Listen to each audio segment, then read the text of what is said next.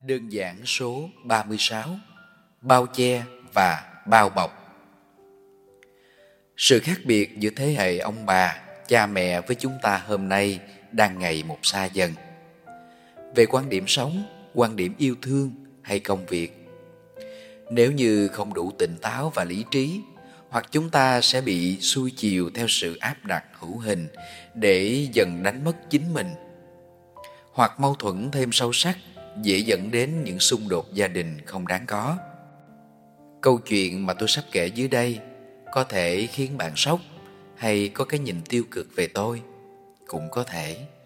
Nhưng kể ra để chúng ta hiểu rằng quan điểm yêu thương trong một gia đình cũng cần những cuộc cách mạng. Sự ổn định công việc của các anh chị em tôi, sự hòa thuận, thảo hiếu của con cái với cha mẹ khiến gia đình tôi là một tấm gương của rất nhiều gia đình khác trong dòng tộc. Sự ngưỡng mộ và quý mến của hàng xóm đối với gia đình vô hình chung cũng làm nên sự tự hào của cha mẹ tôi. Và nếu phát triển ở một hình thái khác, có thể gọi là sự sĩ diện. Điều đó khiến cho bố mẹ tôi từng muốn che giấu cái việc nghiện ngập của anh rể. Vâng, anh rể lớn của tôi là một người nghiện ma túy trong khi chị cả lại đang công tác ở một trung tâm xã hội có liên quan đến việc phục hồi nhân phẩm cho những người trót xa lầy vào các tệ nạn.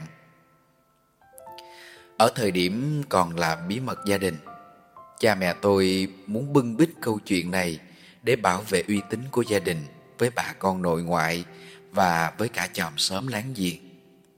Sĩ diện là một chuyện, một chuyện cha mẹ tôi cho rằng vì thương yêu anh nên muốn bao bọc anh sợ anh đi cai nghiện sẽ không sống nổi. Duy nhất tôi là người phản đối đến cùng. Vì tôi nghĩ việc cha mẹ đang làm không phải là bảo bọc, nó đúng nghĩa là bao che. Nếu không sớm đưa anh vào các trung tâm cai nghiện. Nếu bao che, chắc chắn con đường nghiện ngập của anh vẫn sẽ tiếp diễn. Người khổ không chỉ cá nhân anh, mà là cả gia đình. Nếu bao che, vì sợ sĩ diện từ nghiện ngập sẽ phát sinh những tệ nạn khác nghiêm trọng hơn. Nếu bao che, chữ sĩ diện của ngày hôm nay sẽ thành một vết nhơ hơn vào ngày mai. Bao nhiêu cái nếu có thể sẽ xảy ra, hẳn chúng ta đều nghiệm ra được kết quả. Nhưng ở thế hệ cha mẹ tôi, tình cảm luôn đặt ở một bậc cao hơn, nên bao lần muốn cứng rắn giải quyết, họ lại không đành lòng vì thương con thương cháu. Và khi đó tôi tự nhận thấy trách nhiệm của bản thân mình, rằng khi những người xung quanh đang bị tình cảm lấn át lý trí, dẫn đến nông nổi, buộc tôi phải dùng lý trí để can thiệp trước khi mọi việc ngày một nghiêm trọng hơn. Tôi trực tiếp gặp anh và khuyên nhủ, ai cũng tường tận việc nghiện ngập là sai, nhưng cốt lỗi anh phải thức tỉnh để dừng việc thỏa hiệp với cái sai đó. Mặt khác, tôi không ngừng phân tích cho cha mẹ và chỉ rằng giữa muôn trùng lựa chọn.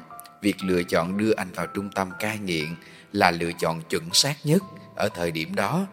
Dẫu cũng là lựa chọn khó khăn nhất. Mãi mãi câu chuyện về thế hệ luôn là một miệng núi lửa trong mỗi gia đình. Nếu như chúng ta không đủ bản lĩnh để phân định rõ ràng giữa lý trí và tình cảm, một khi núi lửa phun trào, tất thảy mọi người đều sẽ tổn thương tôi yêu thương gia đình mình bằng một trái tim nóng và cũng bằng một cái đầu lạnh.